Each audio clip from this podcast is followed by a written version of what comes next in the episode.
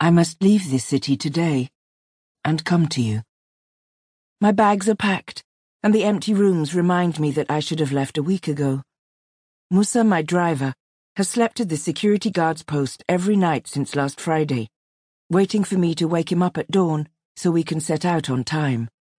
But my bags still sit in the living room, gathering dust. I have given most of what I acquired here furniture, electronic devices, even house fittings to the stylists who worked in my salon.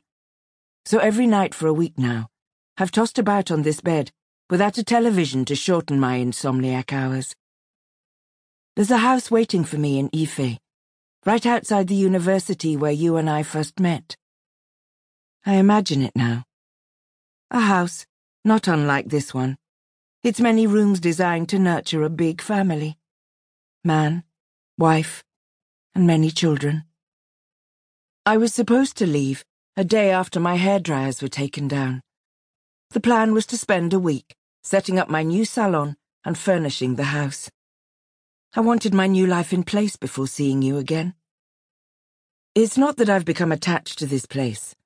I will not miss the few friends I made, the people who do not know the woman I was before I came here, the men who over the years have thought they were in love with me.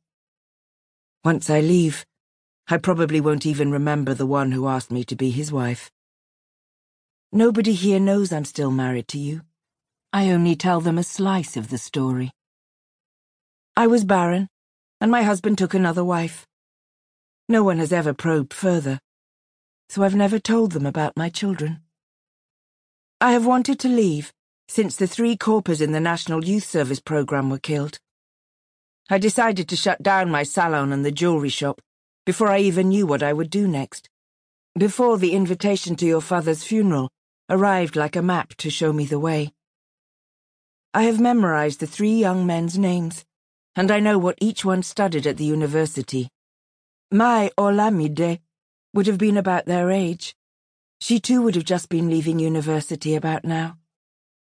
When I read about them, I think of her. Akin. I often wonder if you think about her too. Although sleep stays away, every night I shut my eyes and pieces of the life I left behind come back to me. I see the batik pillowcases in our bedroom, our neighbours, and your family, which for a misguided period I thought was also mine. I see you. Tonight I see the bedside lamp you gave me a few weeks after we got married. I could not sleep in the dark and you had nightmares if we left the fluorescent lights on. That lamp was your solution. You bought it without telling me you'd come up with a compromise, without asking me if I wanted a lamp. And as I stroked its bronze base and admired the tinted glass panels that formed its shade, you asked me what I would take out of the building if our house was burning. I didn't think about it before saying, our baby, even though we did not have children yet. Something, you said, not someone. But you seemed a little hurt that when I thought it was someone, I did not consider rescuing you. I drag myself out of bed and change out of my nightgown. I will not waste another minute. The questions you must answer the ones I've choked on for over a decade quicken my steps as I grab my handbag and go into the living room. There are seventeen bags here, ready to be carried into my car. I stare at the bags, recalling the contents of each one.